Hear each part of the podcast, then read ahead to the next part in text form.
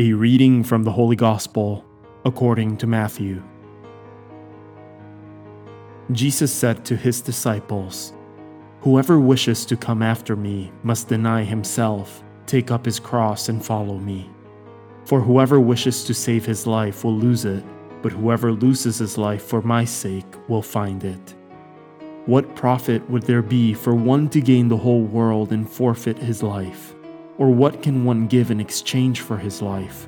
For the Son of Man will come with his angels in his Father's glory, and then he will repay each according to his conduct. Amen, I say to you, there are some standing here who will not taste death until they see the Son of Man coming in his kingdom. The Word of the Lord.